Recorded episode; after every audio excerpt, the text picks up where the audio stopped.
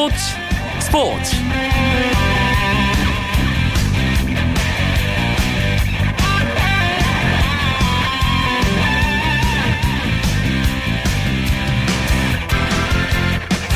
안녕하십니까. 목요일 밤 스포츠 스포츠 아나운서 이광용입니다. 이천십오 이천십육 시즌 프로농구가 이 라운드에 접어들면서 순위 다툼이 본격화되고 있습니다. 국가대표 선수들의 복귀와 삼 쿼터 외국 선수 동시 출전으로 인해서 각 팀들 희비가 엇갈리고 있는데요. 모비스와 삼성의 상승세가 두드러진 반면 시즌 출발이 좋았던 전자랜드는 하락세가 보이고 있습니다. 게다가 전자랜드는 팀의 기둥으로 활약하던 외국인 선수 안드레 스미스가 부상을 당해 교체가 불가피한 상황인 것으로 전해지고 있는데요. 이 소식을 비롯한 농구 이야기 잠시 후에 자세하게 나눠보는 시간 갖겠습니다. 오늘도 먼저 주요 스포츠 소식 정리하면서 목요일 밤 스포츠 스포츠 출발합니다.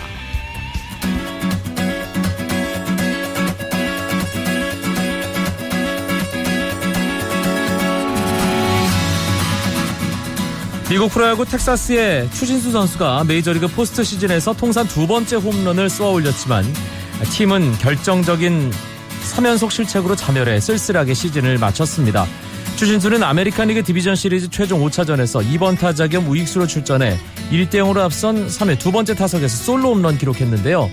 신시내티 소속이던 이천십삼 년 피츠버그와의 내셔널리그 와일드카드 단판 대결에서 솔로 홈런을 터뜨린 이래 이 년 만에 가을 잔치에서 나온 추신수의 통산 두 번째 홈런입니다.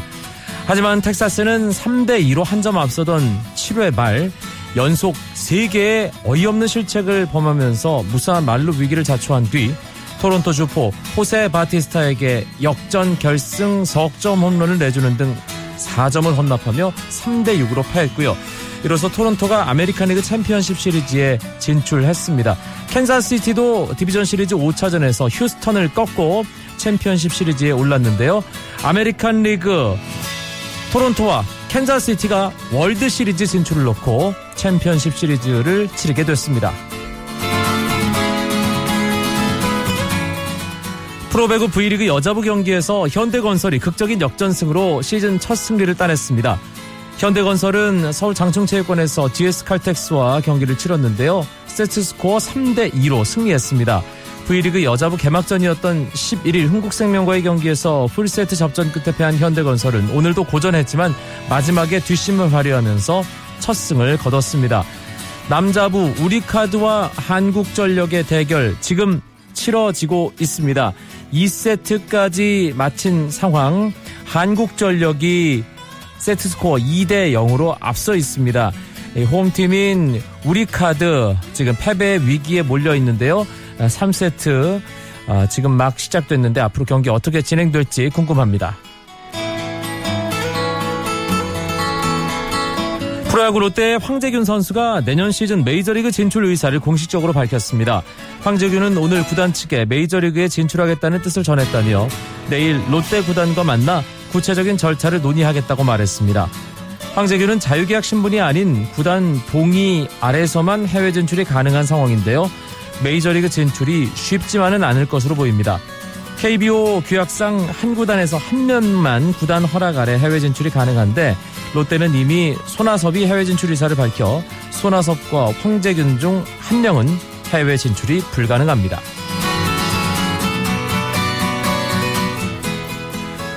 미국 여자 프로골프 투어 케이이비 하나은행 챔피언십 일 라운드에서 박성현 선수가 보기 없이 버디만 열 개를 쓸어담는 맹타를 휘둘러 단독 선두로 올라섰습니다.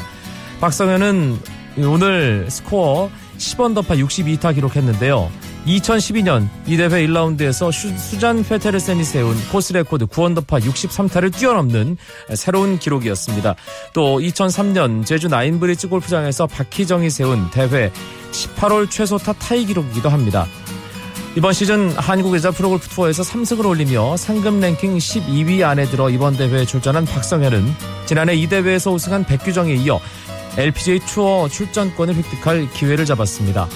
박성현보다 네 타 뒤진 저리나 필러와 찰리 허리 공동 이 위에 자리했고 엘피지에이 투어 신인왕에 도전하는 김효주가 오 언더파를 쳐 지은희, 지한솔 등과 함께 공동 사 위에 올랐습니다. 세계 랭킹 일 위 박인비는 삼 언더파로 세계 랭킹 이 위 리디아 고와 공동 십육 위에 자리하고 있습니다.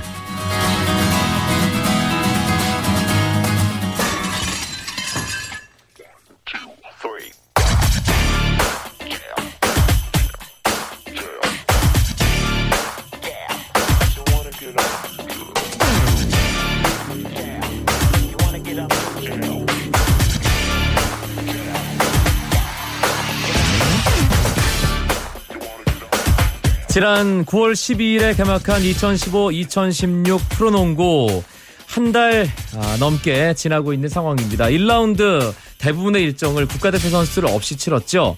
각 팀들은 이천십오 아시아 선수권 대회에 참가했던 주축 선수들의 공백을 메우기 위해 안간힘을 썼습니다.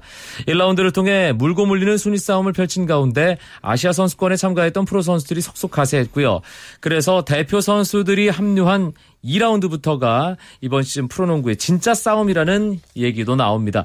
국가대표 선수들이 소속팀에 복귀한 후에 두세 경기 정도를 치른 상황입니다. 케이비엘 프로농구 판도 어떻게 변했을까요? 월간 루키 조현일 기자와 자세한 이야기 나눠보겠습니다. 어서 오세요. 네, 안녕하십니까. 아, 인천 삼선월드체육관에서 지금 막 돌아와서 아주 따끈따끈한 소식을 오늘 전해주실 텐데, 인천 전자랜드와 서울 삼성의 경기 결과부터 전해주시죠. 네, 삼성이 원정 경기에서 아주 천신만고 끝에 승리를 거뒀습니다. 삼성은 인천 전자랜드와의 이 라운드 맞대결에서 리카르도 라틀리프 선수의 활약에 입어서 이십칠대 십사, 아, 팔십이대 칠십사로 승리를 했습니다. 라틀리프 선수가 이십칠 득점, 열네 개 리바운드를 기록을 했고요. 전자랜드에서는 이 알파 벵그라 선수가 홀로 외국인 선수로 나서서 삼십칠 득점을 했지만 원맨쇼로 승부를 뒤집기는 역부족이었습니다. 네, 지금 조현일 기자가 이 인천에서 오늘하고 정말 날아왔습니다. 그래서 지금 호흡이 약간 고르지 않은 상황이라는 네. 점 참고해서 들어주시고요. 어, 삼성이 조현일 기자 조금 전에 얘기했듯이 좀 가까스로 승리를 했다는 그런 느낌이 들었는데 전자랜드 네. 반격이 만만치 않았습니다. 아, 유동훈 감독은 경기 전에 이 안드레 스미스 선수의 공백을 공격권을 최소화함으로써 메우겠다는 이야기를 했습니다. 네. 그러니까 저기 경기 템포를 좀 느리게 가져가겠다는 뜻이었는데요. 삼성이 삼 쿼터 막판까지도 이 전자랜드의 흐름에 완전히 휘말리면서 고전을 했습니다. 특히 이 사 쿼터 종료 삼 분 전까지 동점을 이뤘던 양팀이었는데 결국 전자랜드는 이 벵그라 선수가 사십 분 내내 좋은 활약을 펼쳤지만 마지막 사 쿼터에서 야투 하나밖에 넣지를 못하면서 결국 승부처에서 약점을 드러냈던 것이 상당히 아쉬웠습니다. 사실 전자랜드가 일 라운드 어, 많은 사람들의 우려와는 달리 참 출발이 좋았지 않습니까? 네네. 그리고 그 중심에는 외국인 선수 안드레 스미스가 있었는데 아, 이제 치명적인 공백일 수밖에 없겠네요. 그렇죠. 유동원 감독도 뭐 큰일 났다. 자, 이런 짧은 문장으로 이 심경을 전했는데요. 사실 이 안드레 스미스 선수가 작년도 아니고 올해 일월에 무릎 수술을 받았습니다. 어, 뭐 급하게 복귀를 했고 또 공식 이 프로아마 최강전 같은 경기에 뛰지 못할 정도로 안드레 스미스의 무릎 상태가 사실 시한폭탄이었는데요. 아, 원래 이 무릎 수술을 받은 쪽 말고 반대쪽에 오히려 탈이 나는 경우가 많거든요. 네. 그쪽에 과부하가 걸리기 때문인데 안드레 스미스가 무릎 수술을 받은 쪽이 아니라 반대쪽 무릎에 말썽이 나면서 아하. 지금 이 안드레 스미스의 부상 상태가 상당히 좀 심각한 것으로 알려졌습니다. 음, 전자랜드 이제 다른 외국인 선수를 찾아야 될 텐데 어떤 선수가 오느냐에 따라서 전자랜드가 다시 올라설 수 있느냐 아, 아니면 아, 이대로 조금 힘든 시즌을 계속 이어가느냐 결정될 것 같습니다. 오늘 경기 결과까지 팀 순위 정리해볼까요? 네, 아, 고양 오리온스, 아, 고양 오리온 오리온스가 십승 일패로 일 위를 달리고 있고, 아, 사연승 중인 모비스가 칠승 사패로 이 위입니다. 아, 오늘 승리를 거둔 서울 삼성이 칠승 오패로 삼 위고요. 아, 육 승을 거두고 있는 두 팀이 있는데, 케이씨씨와 에스케이가 나란히 사 위, 오 위입니다. 그리고 부산 케이티와 안양 케이지씨가 오승 육패로 공동 육 위고, 아, 동부가 구 위, 그리고 이승 십패에 그쳐있는 창원 엘지가 최하위에 그쳐있습니다. 앞서 이 라운드부터 이 국가대표 선수들이 합류하면서 진짜 경쟁이라는 말씀을 드렸는데요. 이 라운드 시작하자마자 순위를 확 끌어올리고 있는 팀이 하나 눈에 띕니다. 바로 서울 삼성이죠. 그렇죠. 이 라운드 접어들어서 순위를 끌어올린 팀 바로 삼성입니다. 문태영의 합류와 함께 전력이 몰라보게 좋아졌는데요. 오늘 경기 전까지도 삼성의 최근 세 경기 평균 득점이 팔십이 점이었고 또 오늘 경기에서도 공교롭게 팔십이 득점을 했습니다. 네. 즉 문태영 선수가 가세한 이후 네 경기에서 평균 팔십이 점을 넣고 있는데 시즌 평균을 훨씬 상회하는 숫자고요. 또 라틀리프에게 쏠리는 부담도 문태영의 가세 덕분에 큰 폭으로 줄어들었습니다. 백 퍼센트 전력은 되찾은 삼성이 상위권 진입을 호시탐탐 노리고 있습니다. 아, 지난 시즌에 참 이상민 감독이 초보 감독으로서 네. 정말 많은 표정을 농구 팬들에게 보여줬지 않습니까? 그렇죠. 힘든 한 시즌 보냈는데 지금은 표정 관리가 잘 안 될 것 같은데요. 오늘 경기 앞두고도 어, 인터뷰를 하는데 상당히 표정도 밝았고요. 네. 또 경기 도중에 뭐 때로는 선수들을 다그치고 또 선수들을 격려하면서 지난 시즌과는 좀 사뭇 다른 그런 인상을 풍기고 있습니다. 네, 아, 서울 삼성의 상승세도 눈여겨봐야겠습니다. 이 라운드 변수가 많아졌음에도 달라지지 않은 부분이 하나 있습니다. 바로 일 위. 고양 오리온의 독주체제입니다. 그렇죠. 아, 팔 승 일 패로 일 라운드를 마쳤던 오리온인데요. 이 라운드에서도 이 승을 더하면서 십 승 일 패를 기록 중입니다. 아, 시즌 첫 열한 경기에서, 열한 경기에서 십 승을 거두기가 쉽지 않은데요. 아, 부상자가 없고 또 국내 선수와 외국인 선수의 활약이 어우러지면서 아, 훌륭한 성적을 낼 수 있었습니다. 아, 말씀대로 이 라운드 들어서 뭐 국가대표가 가세하고 또 외국인 선수가 십 분에 안에서 두 명이 뛸 수 있게 되는 등 뭐 변수가 많았지만 뭐 지금까지 행보를 보면 이 오리온의 독주를 막을 팀은 없어 보입니다. 그리고 국가대표 선수의 복귀가 오리온에게도 힘을 줬죠. 그렇죠. 어, 뭐 이승현 선수의 가세는 정말 큰 플러스 요인이 아닐 수 없는데요. 특히 리바운드가 달라졌습니다. 아, 이승현 선수가 가세하기 전까지 오리온은 평균 리바운드 차이가 마이너스였는데요. 아, 이승현 선수가 출전한 두 경기에서 상대보다 무려 스물세 개나 더 많은 리바운드를 걷어냈습니다. 네. 뭐 이승현 효과라 해도 과언이 아닐 것 같은데 아, 아시아 선수권 이란과의 팔 강전에서 발목을 다쳤지만 뭐 기적적인 회복 속도를 선보이면서 곧바로 팀에 합류를 했고요. 아, 프로 올 시즌 두 경기 평균 기록은 십오 득점, 칠 점 오 리바운드입니다. 음, 그리고 참 이 팀은 연구를 좀 해봐야 될 것 같습니다. 네. 울산 모비스 지금 이 위예요. 아, 대단합니다. 정말 뭐 중위권 또 하위권까지 점철했던 모비스인데 지금 사 연승 달리면서 이 위에 올라 있습니다. 마지막 일 라운드 두 경기와 이 라운드 첫 두 경기를 잡아냈는데 양동근 선수가 국가대표에 차출이 됐고 또 리오 라이언스가 일찌감치 시즌아웃 판정을 받은 상황이었음을 감안한다면 말씀대로 모비스는 정말 연구가 필요한 팀이지 않나 싶습니다. 유재학 감독과 양동근이라는 선수의 조합이 어디까지 이 시너지를 내고 폭발력을 갖는지 참 가늠하기가 힘들 정도입니다. 그렇죠. 절대적이라고 볼 수가 있죠. 사실 유작 감독과 양동근 선수의 존재감이 없었더라면 뭐 모비스의 삼 연패 또 올 시즌 선전은 없었을 텐데요. 또 반대로 양동근 선수의 공백을 잘 메웠던 뭐 김종근 또 송창영, 전준범 같은 어린 선수들의 성장도 모비스의 올 시즌 선전을 이끄는 원동력 가운데 하나가 아닌가 싶습니다. 조현일 기자, 또 어떤 팀 좀 눈에 띄나요? 아, 저는 케이지씨 인삼공사 꼽고 싶습니다. 아, 사 승 오 패로 일 라운드를 마쳤는데요. 하지만 최근 네 경기만 놓고 보면 아, 삼 승 일 패 완벽히 반등했습니다. 아, 대표팀에서 복귀한 이정현 선수의 공격력 그리고 외곽슛 감각을 되찾은 마리오 리틀 또 부상에서 돌아온 아, 박찬희 선수까지 이 케이지씨가 백 퍼센트 전력을 되찾은 만큼 아, 순위 싸움에 아주 큰 변수가 되지 않을까 생각을 합니다. 지난주 농구장 가는 길 시간에 이 라운드가 시작되면 창원 엘지를 좀 눈여겨봐야 한다고 얘기했던 사람이 있었던 것 같은데요. 어, 저는 아니지 않나요? 예, 네. 손대범 기자가 아, 그래서 오늘 자리를 피했는지는 모르겠지만 네. 창원 엘지 큰일 났습니다. 칠 연패예요. 그렇죠. 아, 일 라운드를 이 승 칠 패로 마친 엘지가 칠 연패 늪에 빠져 있습니다. 뭐 전력 상승 요인이 많지 않았다고는 하지만 아, 실망스러운 성적이 아닐 수 없는데요. 아, 트로이 길러너터에게 쏠린 부담이 큰데다가 또 맷 볼딩 선수가 사타구니 부상으로 올 시즌 초반을 좀 불안하게 출발한 점이 아쉬웠습니다. 아, 하지만 김종규 선수가 가세한 만큼 지금부터라도 조금 더 분위기를 바꾸고 승률을 끌어올릴 필요가 있겠습니다. 창원 엘지 경기를 지켜보면 전반은 좀 괜찮은데 뒤쪽으로 갈수록 집중력이 흐트러지면서 경기를 내주는 그런 패턴이 반복되고 있거든요. 그렇죠. 왜 그럴까요? 어, 뭐 말씀대로 전반만 놓고 보면 중위권 팀 정도는 되거든요. 네. 아, 저는 정통 포인트 가드가 없다는 점을 들고 싶은데요. 음, 김시래, 유병훈 선수가 뭐 이런저런 이유로 빠지면서 네. 가드 포지션에 큰 공백이 생겼습니다. 어, 이 엘지의 팀 어시스트 실책 비율이 일 점 오 개가 채 되질 않거든요. 뭐 리가 하위권인데 그 정도로 경기력이 불안하고 또 승부처에서 볼을 운반하고 믿을 만한 선수가 지금 없는 상황입니다. 어, 이러한 약점들이 허수한 수비와 결합되면서 역전패가 부쩍 어, 잦아지고 있습니다. 음, 지금 고양 오리온이 선두를 독주하고는 있지만 이 위 울산 모비스부터 구 위 원주 동부까지의 승차가 세 게임 반밖에 나지 않기 때문에 정말 중위권이 촘촘하게 몰려있는 이천십오 이천십육 케이비엘 프로농구입니다. 순위 경쟁 속에서 돋보이는 선수들도 있을 테고요. 실망스러운 플레이를 하는 선수들도 분명히 있습니다. 선수들의 활약도 좀 짚어주시죠. 네, 잠깐 언급했었던 이정현 선수 어, 지켜보시면 좋을 것 같습니다. 아, 서울 삼성과의 올 시즌 데뷔전에서 무려 삼십삼 점을 넣었는데요. 이후에도 꾸준히 활약을 펼치면서 복귀 후 세 경기 평균 이십삼 점을 넣고 있습니다. 아, 경기 출장 수를 따지지 않는다고 가정을 하면 국내 선수 득점 일 위인데요. 네. 어, 현재까지 토종 득점 일 위의 주인공은 이재도 선수입니다. 아, 평균 십육 점 사 점을 기록을 하고 있으면 아, 하면서 케이티의 공격을 이끌고 있고 또 국가대표 복귀 이후에 세 경기 평균 십육 점 또 일곱 개의 리바운드를 기록 중인 아, 김종규 선수의 존재감도 돋보이고 있습니다. 예, 제가 지금 뭐 팀 순위와 함께 개인 기록, 주요 부문 선두 선수들을 확인하고 있는데 어, 이 선수 전직했나요? 울산 모비스 함지훈 선수. 어시스트 일 위입니다. 아, 상당히 좀 뭐 특이한 그런 기록이라 볼 수 예. 있죠. 물론 함지훈 선수가 패스 능력이 상당히 빼어나긴, 빼어난 선수긴 하죠. 농구 팬 여러분들이라면 잘 아실 거고요. 그렇죠. 한 예. 시즌만 제외하고는 모두 어시스트 세 개 이상을 기록했으니까요. 자, 하지만 올 시즌 들어서는 아예 어시스트 일 위를 놓치고 있지 않습니다.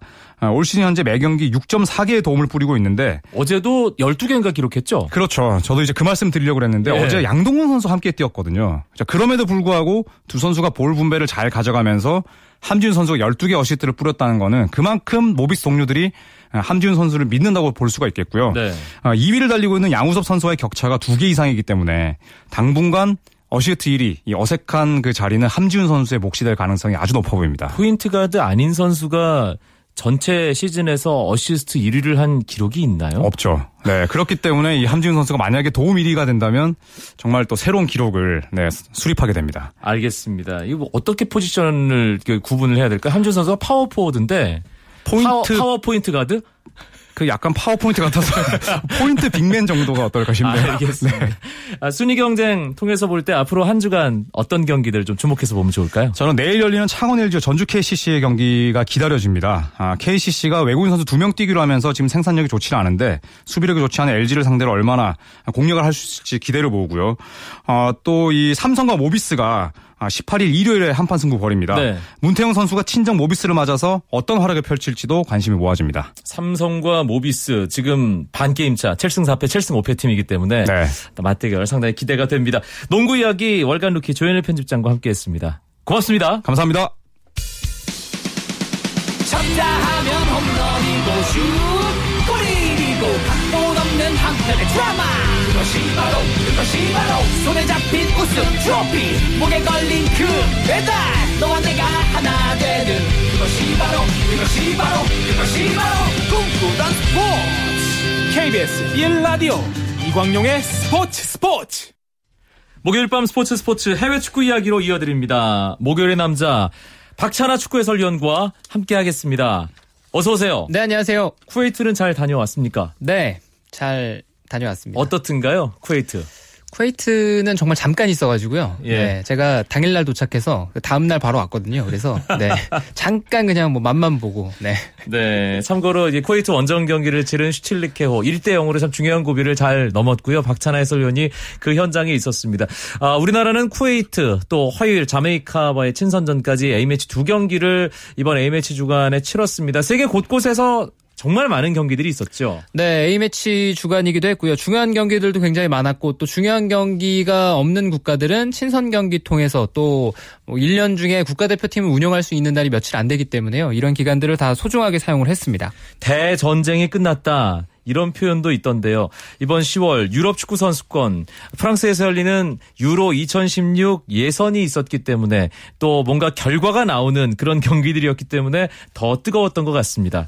네, 유로 예선이 끝났습니다. 이제 플레이오프가 남겨지긴 했습니다만 뭐 각 조별 리그로 치러졌던 예선은 다 끝났고요. 어, 이제 프랑스 개최국 프랑스를 비롯해서 어, 진출국도 일부 정해졌거든요. 이제 유로 예선의 대장전 플레이오프만 남아 있고 이게 끝나게 되면 월드컵 예선이 시작이 되니까요. 아. 또 유럽은 이 멈추지 않는 전쟁은 계속됩니다. 유럽 축구 선수권 대회 유로 이천십육 예선 어떤 방식으로 치러지는지 또 본선에 나가는 팀들 어떻게 가려지는지 다시 한 번만 정리를 해주시죠. 네, 일단 개최국 프랑스가 자동으로 진출합니다. 그리고 이번 대회부터 참가국이 스물네 개 팀으로 늘어났어요. 무려 네. 여덟 개 국가가 늘어났습니다. 그래서 일단 많은 팀들이 진출할 수가 있는데요. 어, 프랑스를 제외하고 우에파 가입국 오십삼 개 국이 아홉 개 조로 나눴습니다. 거기서 각조 일, 이 위 팀은 자동으로 진출을 하고요. 이제 삼 위 팀이 플레이오프에 나갈 수 있는 자격이 주어집니다. 그런데 아홉 개 조로 나눴으니까 삼 위 팀이 아홉 팀이잖아요. 거기서 가장 승점이 높은 팀은 바로 본선에 갑니다. 네, 그래서 남은 여덟 개 팀이 이제 홈앤어웨이로 경기를 치르게 되는데요. 각조 아홉 개의 일, 이 위 팀, 열여덟 개 팀, 그리고 A조 삼 위를 차지한 터키가 삼 위 가운데 승점이 가장 높은 팀이 됐어요. 그래서 터키가 본선 진출을 합류 어, 결정을 지으면서 스무 개 국가의 결정이 됐고요. 이제 플레이오프를 통해서 네 팀만 가려지게 되겠습니다. 네, 이제 모든 자리 가운데 이제 네 자리 빼곤 다 정해졌다는 박찬하 해설위원의 어, 얘기였는데 어, 팀들을 살펴보면 어, 이 팀도 들어갔어? 라고 이렇게 반응을 할 만한 그런 팀들도 있고요. 또 올라갈 만한 팀들이 올라가기도 했고 떨어졌는데 아, 이 팀이 없어서 좀 아쉽게 됐다라는 그런 팀도 있습니다. 좀 그런 어, 어, 구분을 좀 해서 정리를 해주시죠. 네, 일단 이십사 개 국가로 참가국 수가 늘어나서요. 이번 대회는 그렇게 큰 이변은 없었던 것 같습니다. 네. 그런데 역시 가장 큰 이변은 네덜란드의 탈락이라고 볼 수가 그렇죠. 있겠죠. 네덜란드가 A조에서 삼 위도 아니고 사 위를 했습니다. 체코, 아이슬란드, 터키에 이어서 사 위 차지하면서 일단 네덜란드는 유로 본선에 실패하게 됐고요. 일단 그동안 이제 메이저 대회와는 연이 없었던 국가들이죠. 웨일스라든가 아, 그리고 어, 이 아이슬란드, 네, 아이슬란드, 그리고 알바니아, 네, 예. 이런 팀들이 본선 참가에 영광을 안았습니다. 음. 어, 그리고 뭐 세르비아라든가 또 그리스가 최근에 메이저 대회에서 단골 손님이었잖아요. 유로라든가 월드컵에서 꾸준하게 모습을 볼 수가 있었는데 그리스는 F조에서 최하위를 차지했어요. 그래서 이제 본선 참가가 실패했습니다. 아, 좀 십여 년 전에 유로 이천사 우승을 했던 나라가 바로 그리스인데 네. 그리스 축구가 이제 경제 탓일까요? 또 축구도 조금 안 좋은 결과를 얻었습니다. 네덜란드 가 유로에 나가지 못한다는 건 뭐 사실 뭐 네덜란드 축구계가 가장 뭐 충격적이겠습니다만 우리나라에 네덜란드 축구 응원하는 팬들이 워낙 많기 때문에 우리나라의 축구 팬들 입장에서도 상당히 아쉬울 텐데 왜 이랬을까요? 네덜란드가 이번 예선을 치르면서 제대로 된 준비를 하질 못했습니다. 이 네덜란드가 이천이 년 월드컵에 참가를 못했었고 그리고 유로 대회 이번 이천십육 회 불참이니까 또 오랜만에 메이저 대회에서 탈락하는 셈이거든요.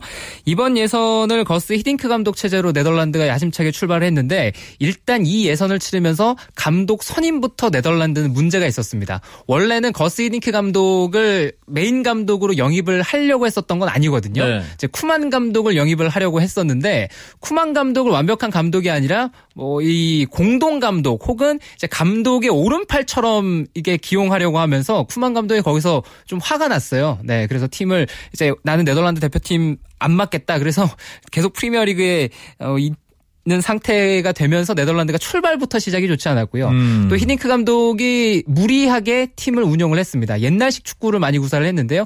이미 미드필더에서 기동력이 많이 떨어진 선수들을 고집을 하면서 결국에는 경기마다 미드필더 싸움에 완패하는 그런 결과들이 연속해서 이어졌습니다. 그게 쉽게 고쳐지지 않았고 히딩크 감독 역시도 본인이 항상 성공을 많이 했었던 감독이니까 뭐 나름대로 자신의 방법을 타협하거나 이러지는 않았거든요. 네. 그러니까 거기서 승점을 많이 잃다 보니까 뭐 감독을 바꿀 때는 이미 모든 상황이 늦어버린 그런 뒤였죠. 네덜란드의 탈락과는 어떻게 반대 의미로 받아들일 수 있을 것 같은데요. 그동안 월드컵이나 유럽 선수권 대회 이런 메이저 대회에 거의 모습을 보이지 않았던 팀들입니다. 웨일즈와 아이슬란드, 알바니아 이런 팀들의 이 본선 진출은 어떻게 바라봐야 할지 그리고 그 팀들에도 상당한 스타 선수들이 많이 또 있죠. 네, 그렇습니다. 각 국가에 뭐 좋은 선수들이 많이 있기 때문에 이번 유로 예선을 잘 치렀다고 볼 수 있는데 한편으로는 이번 예선 같은 경우는 그동안 예선과는 좀 차이가 있는 것 같아요. 이십사 개국으로 이 참가국 수가 기본적으로 늘어나면서 이 예선에 임하는 선수들의 어떤 마음가짐 자체가 많이 달라졌던 것 같습니다. 음. 처음부터 아, 월드컵이라든가 예선 같은 경우는 십오, 십육 뭐 이런 좀 적은 숫자 속에서 경쟁이 치러지잖아요. 아무래도 그렇다 보면은 나갈 팀들 의 숫자는 정해져 있고 아 예선을 치르면서 아 우리가 이걸 열심히 해도 뭐 무슨 이 이익이 있겠는가라고 예선을 접근을 했다면 이번 예선은 네, 동기부여가 확실히 우리가 조금만 열심히 하면은 본선에 한번 나갈 수 있겠다라는 계산 속에서 선수들이 게임을 치렀던 것 같습니다. 네. 그리고 웨일스라든가 또 알바니아 같은 경우는 뭐 조가 나름대로 그렇게 쉬운 조는 아니었어요. 아이슬란드도 마찬가지고요. 쟁쟁한 팀들과 경쟁을 했는데 역시 좋은 결과가 났던 것은 그런 동기부여가 확실하게 이루어진 거 그리고 초반 일정에서 승점을 많이 획득하면서 선수들이 하면 할수록 아 우리가 좀 더 이 본선에 가까워지는구나라는 의식을 가지게 되니까 결국엔 그게 좋은 결과로 이어졌던 음, 것 같습니다. 뭐 F조의 경우에도 북아일랜드가 일 위를 차지했고요. 또 구십 년대 하지라는 발칸의 마라도나 앞세워서 세계 축구에 호령했던 루마니아가 오랜만에 또 메이저 대회에 복귀하는 네. 그런 결과가 나오기도 했습니다. 어, 유럽 어, 선수권 대회 뭐 진출팀들 많이 확정이 된 이번 A매치 기간 우리나라처럼 월드컵 예선 치른 나라들도 많이 있었죠. 그렇습니다. 월드컵 예선이 뭐 아, 대, 아시다시피 아시아 지역이 이제 이 차 예선이 진행 중이고요. 그리고 뭐 대표적으로는 남미 예선이 시작이 됐습니다. 네. 남미 예선은 뭐 각 나라가 두 경기씩 치렀는데요. 남미의 선도 초반에 참 혼돈의 양상으로 가고 있습니다. 항상 이 남미는 플리그로 치러지기 때문에 이변의 결과들도 많이 나고 항상 뭐 희생양이 나오기 마련인데요. 일단 두 경기 치는 현재 상황을 말씀을 드리면 우루과이, 에콰도르, 칠레가 이 승입니다. 두 경기 모두 다 이겼고요. 브라질이 일 승 일 패, 아르헨티나가 일 무 일 패예요. 네, 심지어 아르헨티나는 지금 일 승도 하지를 못하면서 어, 이번 예선을 어렵게 시작을 했고요. 지난 코파 아메리카에서 좋은 활약을 했었던 페루도 두 경기 모두 다 패했습니다. 네. 베네수엘라, 볼리비아 이런 팀들은 어, 역시도 뭐 두 경기 모두 다 패하면서 일단 초반 행보에 약간 차질이 생겼습니다. 음, 남미에 있는 팀의 주축 선수들이 유럽에서 활약하는 경우가 많은데 최근에 이천십오 이천십육 유럽 축구 시즌 초반 부상자들이 워낙 많고 그 선수들이 또 각 대표팀의 주축 선수들이지 않습니까? 리오넬 메시가 뭐 대표적이겠습니다만 그래서 대표팀 감독들이 참 소가리를 했겠어요. 네, 그러니까 대표팀에 차출이 되기 전에 다친 선수들로 인해서 역시 대표팀의 전력 운용에도 차질을 많이 빚었는데요. 역시 A매치 피파 바이러스라고 해서 이 A매치 기간 동안에 여러 선수들이 또 다쳐오지 않습니까? 네. 대표적으로 뭐 카림 벤제마라든가 아구에로, 폴 포그바, 마리오 게체, 다비드 루이스 이런 선수들이 이제 대표팀 합류했다가 다치고 돌아오면서 아, 클럽팀 감독들도 네. 그러니까 아. 이 스타 플레이어 정말 유명한 선수들의 숫자만 이 정도니까 뭐 크고 작게 이제 몸 상태 이상이 생긴 선수 숫자만 생각하면 각 팀들이 다 대표팀 보내는 거를 왜 꺼려하는지 어느 정도 음. 이해는 가죠. A매치 일정 끝났습니다. 이제 주말에 뭐 K리그도 재개가 되고요. 유럽리그도 재개될 텐데 각 리그별로 어떤 관전 포인트들이 있는지 살펴주시죠. 네, 역시 프리미어리그는 첼시가 반등을 할 수 있느냐가 가장 주목이 될 것 같습니다. 그리고 프리미어리그도 상위권 판도가 약간 혼란스럽게 가고 있는데요. 역시 강팀들이 치고 갈 수 있는 그런 결과물을 만들어내느냐 이것이 프리미어리그의 관심사고 라리가도 많이 혼란스럽거든요. 그러니까 순위 싸움 계속 지켜봐야 될 것 같습니다. 음, 우리나라 유럽파들 주말 일정도 궁금한데 특히 가장 궁금한 부분은 이번 대표팀의 부상 때문에 소집이 되지 않았던 이청용 선수와 손흥민 선수가 과연 복귀전을 할 수 있을지 이 부분인데요. 그렇습니다. 일단 토트넘 경기가 토요일 날 리버풀과의 경기가 있는데요. 이 경기에는 손흥민 선수가 복귀하지 못한다는 소식이 먼저 알려져 있거든요. 네. 그래서 우리 선수들의 복귀는 프리미어리그에 나가 있는 우리 선수들의 복귀는 다음 라운드 정도 정도로 지켜봐야 될 것 같고요. 도르트문트가 마인츠 원정 경기를 치르고 아우크스부르크가 토요일 날 다름슈타트와 경기를 합니다. 아우크스부르크에서 우리 선수들 많이 만나볼 수가 있고요. 호펜하임이 또 볼프스부르크 원정 경기를 갑니다. 음. 화요일 날 스완지시티와 스토크시티의 경기가 좀 늦지막히 치러지기 때문에 이 경기 정도는 뭐 기성용 선수가 어떤 신체의 피로도 이런 거 회복을 하면서 경기에 뛸 수 있을 것 같습니다. 아우크스부르크 경기 지동원 선수가 이제 기가 살아서 팀에 돌아갔기 때문에 분데스리가에서 또 어떤 모습 보여줄지 이번 주말에 아우크스부르크 경기도 지켜보면 좋겠네요. 네, 홍정호 선수, 구자철 선수도 있죠. 알겠습니다. 해외 축구 이야기 박찬하 축구 해설위원과 함께했습니다. 고맙습니다. 감사합니다.